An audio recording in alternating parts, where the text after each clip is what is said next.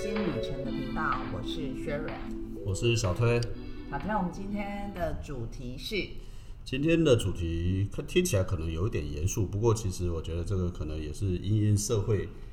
变化的一个蛮重要的一件事情啊。嗯所以我们今天谈一个可能有些人知道的，有些人还不知道对的，叫做议定监护制度。一定监护制度好，对其实应该是说，我们其实今天之所以会谈这个题目，其实是应该是说，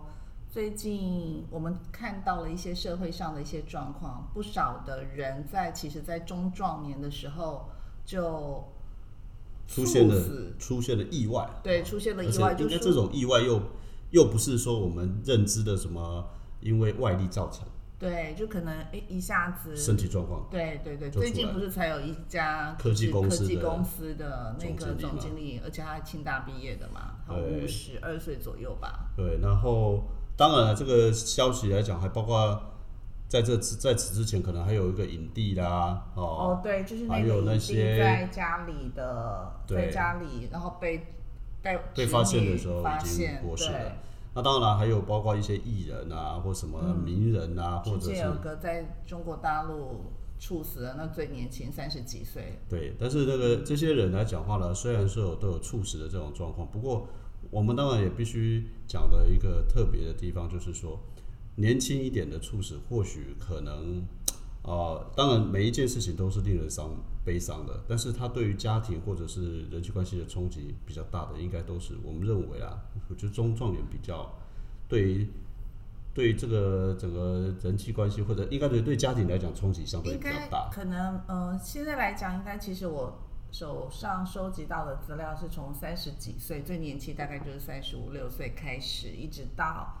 我们刚刚讲的，如果我们以中壮年来讲，说是家里的经济支柱主，要大部分嘛对，大部分最主要的经济的提供者，其实突然间他们的离世，其实是会对家庭造成对较大的冲冲击，因为一般人大概很难接受嘛。我想说，如果我们说实话，如果我们自己的长辈，因为大家都知道，可能年纪啦、大身啦体状况来讲，平常都多多少少有些呃感受，或者是说可以知道说，因为年纪稍长的人对，身体就在可以理解了，理解可能有一些就是在预期中的对，就是说虽然没有说出口了，但多少对心里有点预期。可是中壮年刚刚提到的那个三十例几子，岁，那个到三十几岁， 50岁比如说我刚刚讲的那个五十几岁的那个总经理人生的高峰，不管是职对职业生涯、家庭家庭的支柱也好，或者是社会地位也好，嗯甚至于说身体状况，对都应该是属于在这个比较相对巅峰的状态。啊，是结果既然发生了这个东西，那我们想可想而知，当它发生了之后，有很多问题要处理嘛。是的，是的，对不对是的，那这个这个是为什么我们特别提的这个讨论这一件事情的原因之一啦。另外一个嗯原因就是因为台湾确实是一直迈入高龄化，大家都知道嘛，对，所以呃，失智这个高龄化来讲的话呢，还出现了一个大家应该都观察到的情况，就是说失智的人口比例其实也在在越来越多越多以外，其实年龄层也下降，对就年是龄发层也生下的降，年没龄错层。也下降，然后呢，国外还有一个，我虽然我不愿意承认它，国外有一个研究说，五十岁以后脑力就开始退化了。 虽然四十岁或者三十岁体力会退化，结果非常发现科学研究证明说，五十岁以后脑力确实会一直退化， 所以其实应该是说，不知道是不是环境的关系啊？是是是，我这边的另外一篇找到的资料是讲到说，因为我们的饮食逐渐西化嘛，你就会吃了很多，摄取很多一些高油脂或是高甜分的一些食物进去。那因为你西化的比例，其实对这一些食物，其实它是对心血管疾病其实是相对比较不利的。这个可能对猝死是一对个原因，对不过猝我死的但但是我看到的应该是说失智哦，失智目前的研究其实是跟各位的肠胃道有关，各位的肠胃，但其实但是这两个都跟吃有关。对啊，我对刚这讲只就是说说，但是它都还是跟饮食是相关的嘛。对，不过应该我们不要离太远的原因是对因为我们今天不是谈不是谈怎么造成失智或猝死啊，对，我们现在谈的是说对对对这种比例在增加，对但是呢，失智慢慢失智的发生其实有的时候是渐进式的，但是对，相对是渐进式，对可然能后开始有一些症状出来之后，对，那为什么也要谈到说议定监护跟这个有关系呢？说实话，我最近我个朋友他们就发生了一个现象嘛，因为现在目前虽然年龄比例在降低，但对多数还是在我们的长辈啦。啊，但对是对对长辈的时候开始慢慢出现失智现象，兄弟之间开始本来就开始在面临的问题就是说，提前发生了，呃，就对，一定会发生嘛，嗯就是所谓的这个叫做遗产分配的问题。对，然后呢，突然就开始有些纠纷。可是因为妈妈现在目前呢，呃，已经开始有一点失智状况了，所以其实有很多的事情，因为没有事先去安排。那这些分配来讲话呢，怎么主张都在原来的法律基础上出现了一些问题。对，我想就直接讲白了，类似就是，其实有可能，呃，妈妈可能至少有两个或三个儿子，其中有一个可能贴身照顾，然后因为妈妈并没有事先做一些安排，所以可能贴身照顾的人就会在这上面动了一些手脚。对，应该是说现在的制度，因为他们没有做议定结婚，我可以直接讲，那他们就是变成他们现在律师的建议，他只能走回原来的叫法定监护。那这个法定监护就是由法院判谁当监护人，对，但是那个判监谁当监护人这件事情来讲话呢，另外一没有成为监护人的另外一方一定就会相对觉不得信他任的对，相对可能觉得他的到时候的权权利可能会被受损嘛剥剥削，对就对，反正简单说，他不信任另外一方对对啦，对不管是谁，他都不相信另外一方嘛对。对。那这个时候来讲的话呢，就是议定监护这件事情来讲，如果能够提前去解决，就是说在这个发生这件事情有行为能力的时候，嗯，就决定的时候，那相对来讲的话就不会进到法定监护。也就是说，嗯，现在新修法的部分来讲的话呢，很重要一个重点就是说，议定监护优先于法定监护。好，那我们来让我呃稍微介绍一下议定监护好了。就是议定监护其实是在民国一百零八年的五月二十四号，在我们的立法院三读的通过。那其实就是为了因应社会就是高龄化的来临。那其实这个部分其实还会有，其实也适用于另外的，就是类似如果你是单身未婚没有子女的，呃，没有，因为你没有下一代嘛，然后或者是说可能在同性之间你们并没有做呃登记、结婚登记应之该类是的，说，或呃者，是不管同同性或异性，就或者是很同多居人对之对类的同居人，就是说对现在很多人可能他们在相生活在一起，有实质的生活事实对，但是对啊他们并没有去进行法律上的呃登一些记。登记，对，这个时候来讲，如果按照现有的一个民法的规定来讲的话呢，不管他发们生没什么有事情都对没有所谓的特别继承。对了，我们要是说错了，朋友可以指正的哈。但是多数我们所了解的情况之下来讲的话，一旦有另外一方出现问题的时候，就容易产生一些纠纷嘛。啊对，好就就像刚刚讲的嘛，如果你刚刚朋友那个例子，他如果是要由法院去裁定监护人的话，其实这个过程是很旷日费时的。对，然后呢，那另外一个部分来讲，刚刚另外一群人，其实我们身边还有一群我我的朋友啦，他们也大概就是我这个年纪啦。可是他们现在很困扰的一件事情，是因为他的小孩从出生就有一点点状况。嗯哼，那他呃，他就会去担心说，当他慢慢的步入下一个阶段的时候，那如果呃顺利的话，当然就算了啦哈。但是如果说呃中间又发生了一些呃意外状况的时候，他身边的或者是谁能够代为，不管是代为照顾小孩，或者是他的身这些所有的处分该如何进行，啊、那他没有其他兄弟姐妹，啊，他没有特别其他的兄弟姐妹，啊，所以这种情况之下来讲，他就担心，所以呃，议定监护的意思是这样，就是说刚刚学员介绍到一半了，我想议定监护的意思，简单说就是说，在你有行为能力的现在的情况下。之下，之前啊，对就还没有发生就是还上没有市行为的，你现在呢可以去找一些你认为可信任的，可信任的人，然后呢，未来可以代为你去处理，依据你的想法去处理处理你的一些不管是处分啦、分配啦，或者是只要去执行你想执行的这些一些事情事情。对，那当然，这个对象就是说这个一受任人受任人的话，不限一个人。对，所以我们刚刚提到的部分来讲话呢，就是说你可能可以找呃两个小孩都把被指定成一定监护人，或者是说你可以找你的呃好朋友哦，对不见得是亲戚哦，对对因为其实对现在很多都是家庭关系都比较少嘛，对，兄弟姐妹少嘛，所以有时候搞不好帮你处理事情的人，呃，你就算想要兄弟姐妹，他们可能也也也少了，找不到人有了、可能有时候也忙也无能为力。对，那所以这种情况之下来讲的话呢，就是你可以去找你认为信任过、信得过的朋友，对，或者是人人士，只要他愿意来担任你对的，那这种方式就是用合约、契约的方式去订立，然后经过法院的公证，就是经过公证人的公证。对，对，那就是说你现在的时候，你可以去开始去跟你的你认为适合的人去讨论，说好，那你可不可以当我的监护人，议定监护人，然后呢，你们就去法院去办理一个公证。对，啊，然后呢，这办理一个公证之后来讲话呢，基本上来讲，这个事情不是说，哎，现在他就有来处分你的东西，或者他，他是在什么时候？是在于说，哎，一旦你满足了叫做所谓丧失行为能力的能力的当时那一候刻，哎，然后呢，他这个监议定监护的这个效果效力才开始出现，对，也就是说，他就会开始来帮你去处理这个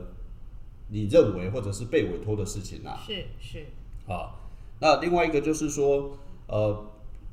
也不用太担心，为什么？因为议定刚刚提到的议定监护是在于法定监护之上嘛，所对以如果议定监护不发生，还是回到原来的法定法定监护嘛，护哈，对只是说法定监护就找谁处理就是法法院的意见了嘛。 对那另外一个部分来讲话呢是，你虽然今天啊、因为说实话的事情背景还是会变嘛，对，搞不好你委托的朋友，哎。也不知道会不会会不会早与早与你先发生什么对么什么情况？对，所以你其实你是随时可以呃重新调调整的整的。对再来就是说，搞不好你委托的当事人，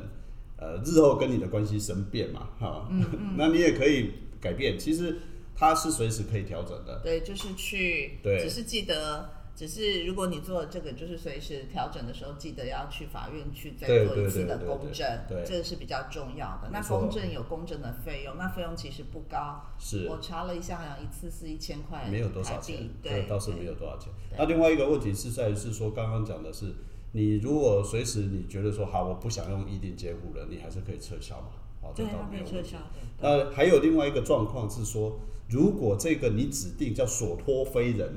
假设你有突然发现说你还是所托非人，可是你当时你本身已经进入了这个所谓的这种，不不是不不是已呃经丧失行为丧的失行为能力那的，法院还是有机会介入对啦。对对，法院还是可以的，对，就是说，如果法院发现说他显然不利于这个当事人的这种不适任的现象的时候对来讲的话，其实法院还是可以把它给重新调整啊。是，所以我想是这个其实是给了一个双重保障啊啦。是好，另外一个部分来讲的话，其实嗯，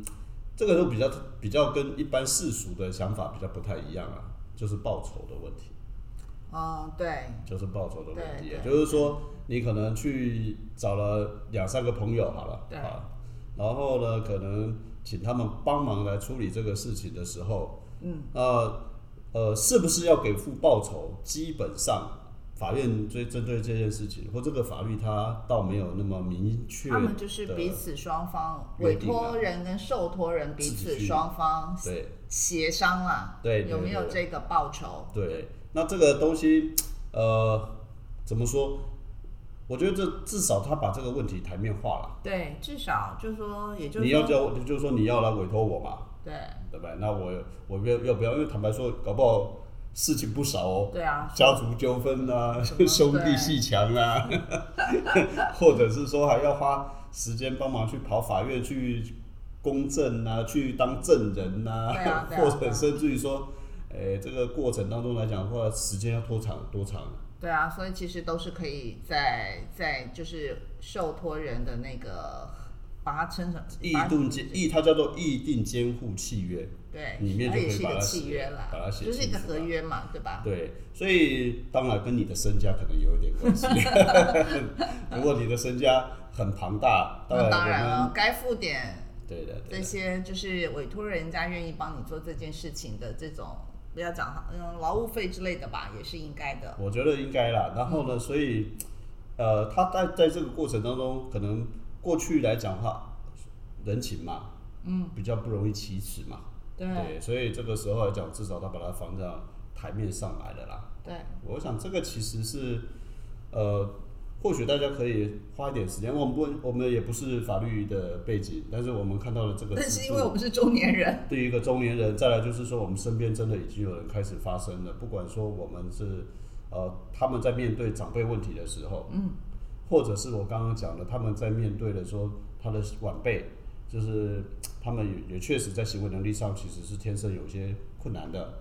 那么其实他们已经开始面对这些问题，对啊，就是说那怎么办啊？那嗯他如果他本比小孩子先先离开的时候，那这个事情该谁怎么处能理？谁能处理嘛？什么处理对不对？嘛？那另外一个就是家庭背景，因为现在来讲话了，有家，我想兄弟姐妹都少了，我对们啊家算多的，你们们家家也少算啊。对，你们家算多的，我们对家对对对，没你们有。像比比对那兄呃，我们发现是说，现在人际关系确实也有很多的变化，是就是说最了解你状况的不见得是你兄弟姐妹，对，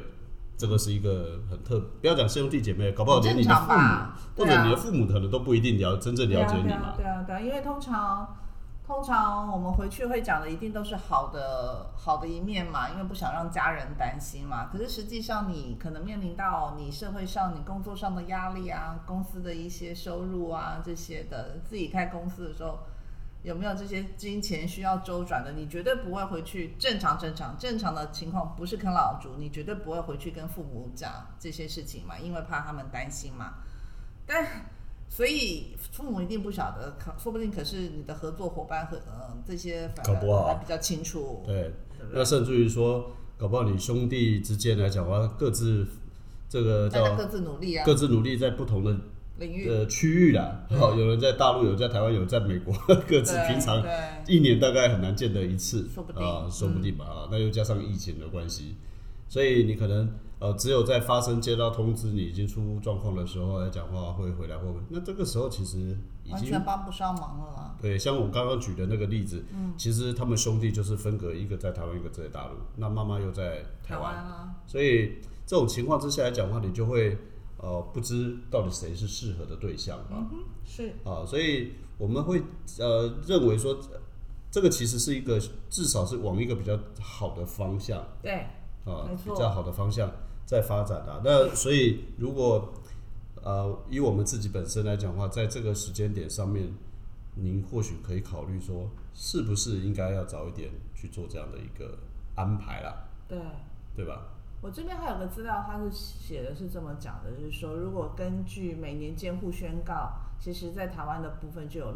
六千多件，可是大约百分之三到百分之五是找不到适合的监护人，嗯，所以我这相也信是对，所以这里其实法官想要找到最佳的，就是监护的人来处理，其实对他们来讲是一件非常困困难难的事事情。也就是说，你没有指定叫意向对呃意议定意定议定监监护，对不对对？议定监护的话，对即便透过法院法院的法官对要找到合适的人来帮你进行法定监护，其实都已经存在相对当啊大，的更困何难。况大家又都会说一 句“清官难断家务事 没错啊，我觉得呃要体谅法官啊，因对为啊说实话，呃，发生事情的时候，老人家在那边，然后呢，下面有一个倒比较简单，没没争议。有两个、三个、四个兄弟姐妹、小孩在那里的时候，你觉得法官应该判给谁？”。对，其实应该有，应该是说有了这一条的法条的产生，其实应该是至少可以减少就是身心照护啊，还有一些产产管理上的一些争议，而且比较尊重当事人的意愿， 对然后对不对？然后他，所以这个其实我们必须要是肯鼓定的鼓掌的，对，说这是一个很棒的一个制度。而且更重要的一件事情是，这本来就是你自己的东西嘛。对啊，是啊，回过头来讲的话呢，现在法律给了你一个机会，对对对，怎么自己样去去安排嗯你自己认为、你自己认为最合适的一种分配或对者是方式嘛，对或执行方法嘛。对但是没有在这个制度之前来讲，之前来讲的话呢，你唯一能做的，好像看起来看起来好像呃简单，但其实未必合适或者叫公平。举例来说，就是没有这个制度之前，大家都回到法定监护嘛。对那你回到法定监护的情况之下，目前所谓的呃制度上面来讲的话，无非考虑的就是你的父母、你的配偶、你的小孩、你的兄弟。可是刚刚也提到了，这个东西来讲话，其实你做不了主啊，因为它是按照顺序来的 嘛。对，其实我这边顺便再跟大家讲，现在有这个法条的产生，其实也是经历过了十九年的对，的努力啦努力产生的。因为从最早的民国九十七年是将禁止产，然后改为了监护跟辅助，一直到现在我们讲的就是议定监护的三读通过，并且已经实施的这个过程，其实是经历了十九年。当然，所以这个要经历这么久，当中间也是为什么之前没有办法顺利通过，像现在后来能够顺利通过，我想应该也是跟着时空开始在变，就是我们刚刚讲的一些变背景整嘛。个大环境、大社会的改变，大家可以比较接受。就像举例来讲嘛，我们最早的时候，其实大家我们的观念一定认为早一代的可能爷爷奶奶那一辈的，可能都认为人死一定就要入土为安，你不可类能似吧接受火火化，化，哎，可是没有，可是时代的一些演变，那个光买那个土地，你可能就不知道要买到哪里，然后成本花费那么高，子孙其实是没有办法负担的，然后就开始慢慢对啊可以，其接实这个受。问题就像是说就像现在现在。你也可以接受，或者是说你的父母也可以接受，去谈生前契约。简单说嗯就是这样。对，这也是一个对因对，为你以现前在完全没有以前办你法们谈。讲我对我还我的啊不我在归回啊，哎，你现在是咒我 死嘛？你现在要跟我谈这所个以事其情，实其实从土葬到火葬，然后从从没有生前契约到有生前契约，其实这些都是一种我们刚刚讲的是一种大环境上的改变。对。然后呢，我们刚刚也提到，还有另外一个就是器官捐赠嘛，大家也哦愿对意能对够讨对论的嘛。所以对其实我还是强调啊，就是议定监护这件事情来讲，很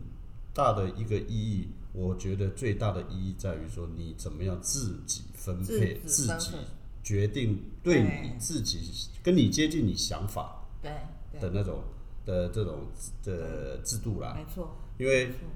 我们刚刚是比较少提到的是说，刚刚特别是带过，就是说周边身边有很多人开始就是呃，因为多元社会嘛，所以很多人其实到了一个阶段会在一起，甚至于说我知道很多人他们可能呃现在适婚年龄又比较晚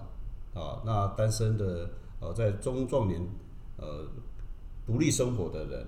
其实是比例是相对过去越来越高，其实还有，说不定其实还有那种类似像怨偶的，有没有？哦，可对能，可能就是说就没有错，法就律是说上法律上还是夫妻，对，但是实际上可能都没有一彼起此啊生，没有什么生活，也对对对没有生活在一起，可是但也不干预嘛，就对，是就干是涉说嘛，嗯没错，或者是说就是反正分分隔两地啦，或者哦之或类者等等之对类的这种事情。那这种事情来讲的话呢，是不是你可以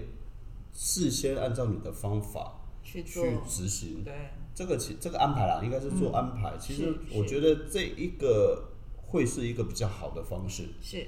生病毕竟或者是猝死，毕竟是一个猝死是难以预测，对，生病可能是不知道会什么时候会发生，可能但是它会有一个渐进的过程。它可能我讲说不好听点，失智目前已知来讲的话，这个要时间都要拖个好几年，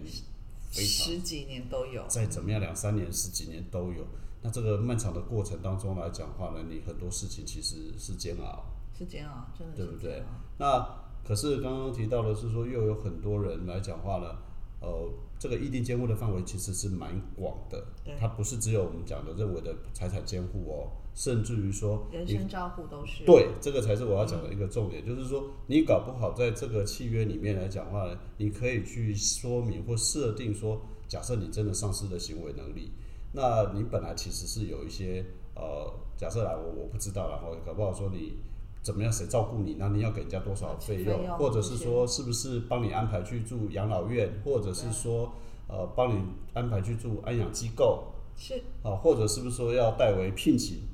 外劳？嗯，这个很重要，因为什么？因为我们在聘请家庭看护的时候来讲，需要有一个雇主，对，没错，对哦没。错但是如果你本身是一个单身生活在单身生居住，又没有所谓的亲朋好友在嗯身边，是那这个时间点上面来讲话呢，你谁当你的雇主？啊，就是谁当你聘用那个外籍嗯对对外外籍看护的看护的，雇主嘛？对。那如果说今天来讲，经过了这样的一个安排，哦，他授权了之后，他就这个监护人相对而言，他就能够替你代为处理很多很多的事情。对，所以其实应该是说，我们这个频道的用意就是在告诉跟我们相近的朋友们的一个这样子的讯息，对，让大家知道说，其实现在有一个非常棒的一个法律制度，可以嗯保护自己吧。对，应该或者这是么说讲提吧供你自己选择，对或者应该是说比较让你能够自己去做你的安排啦。我刚刚讲的还没有讲完的意思是说，我现在特我要特别提到说，议定监护这件事情，可能前半段大家会有一点误会，说它是你人百年或者是发生意外离开之后才会发生，其实不是的。我要强调的是说，它的法律的用意是当你在丧丧失失行行为为能能力力的那一时候个那一刻哦就，开始发这生个了，监护人本身就已经可以帮你做事情。我对们刚刚讲的那个聘外籍看护可能只是其中之一啊。你有没有想过说，搞不好你中间还有一些呃这个呃收入分配啦，或者是说你可能还有一些你要讲的直接一点，你搞不好门门号、啊、要签字，因为你我们现在各自很严格嘛，对不对？你你也你都没有办法去办理过户啦，或者是说你搞不好去银行之之之间要办理某一些事情，或者是说还有跟你个人身份有关系的一些事情，其实搞不好你都如果一线，如果你没办这个事情的话，就算你是失智的话，那基本上来讲，其他人是没有办法委托、欸。是啦。所以其实其实我们要讲的就是这一条法律，其实就是让你赶紧在你现在神志很清楚的状况下。没有发生，不会发生猝死的情况下，没有发生失智的前兆之下，还没发生对 对对，就是这样子啦。我的意思说，就是在你非常人就是清楚对的状况下，赶快先去了解我们所说的议定监护，对，然后你再评估一下自己适不适用。当然啦、这个议定监护的对象也包括你的家属啊。我们虽然我们刚刚的提说法，并不是说你跟你的亲属关这样关系一定不好嘛，哈。哦，对 啦， 对，就是对，说你搞不好你也可以委托你的老婆啊，是啊你的是啊小孩啊，你的兄弟姐妹啊，其实是可以的，只是说做了这件事情，他对于当你发生行为能力丧失的时候，那一段期间要做很多事，其实是有帮助的。哦是，我举一个最后举一个例子来讲，这是我们自己家里的，因为我母亲她在因为就是中风嘛，中风，我们有一天收到了信用卡公司来的续卡，嗯，我们不能提，我们想要说告诉他说我们不不续卡了，嗯，我们不续卡了。他说对不起，我要核对你身份， 我要怎么核对身份啊？嗯，那就是说，那不然的话，你要把把当事人推到银行临柜，让他证明说他是行动不便、行为能力有问题的。所以以现在这个情况之下来讲，我是没有办法解。我们最后结果就是，那我们就不去缴续卡的卡费了，就是这样子。啊但是其实我们本来可以提前解决的，但是我们只能把它走完。嗯，啊，所以最后大概就是要告诉大家，意思是，他真的是对大家应该可以帮上一点忙。对，就是可能你以为这件事情是一个很麻烦的事情，可是结果就像你刚刚举的，其实就是一个小小的例子，是却没有办法。对啊，你有想过说你搞不好你的这个手机资费，你搞不好人家跟人家签约，你签了三年哦，结果在这个你可以提前解约比较便宜啊，可是你硬生生的你必须去把它把三年完成嗯把它付完，你才可以解决哦。对好 OK 好吧，大概今天我们大概我们想要传递的就是告诉各位，赶快看看您自己的情况，去评估一下议定监护这条法律对于您的帮助。对那。他不一就是这定样子，没错啊，可是就是这样子，好像觉得好像快要赶快结束的感觉什么的，就是这样子。没有啦，这个呃，社会环境在改变啦，我想法律的情况也在一直不断的修正啊。那我们就是提供一个讯息嘛。哦、对对对，不要让它变成感觉很严肃。您对就对自己对上 Google 之后，你就打“一定监护”，上面其实有非常非常多的资料，包括一些契约的范本，其实都在里面。讲结论，自己的事情自己处理，自自己安排，好不对好？啊，好。 OK，好，那我们今天就跟大家说拜拜。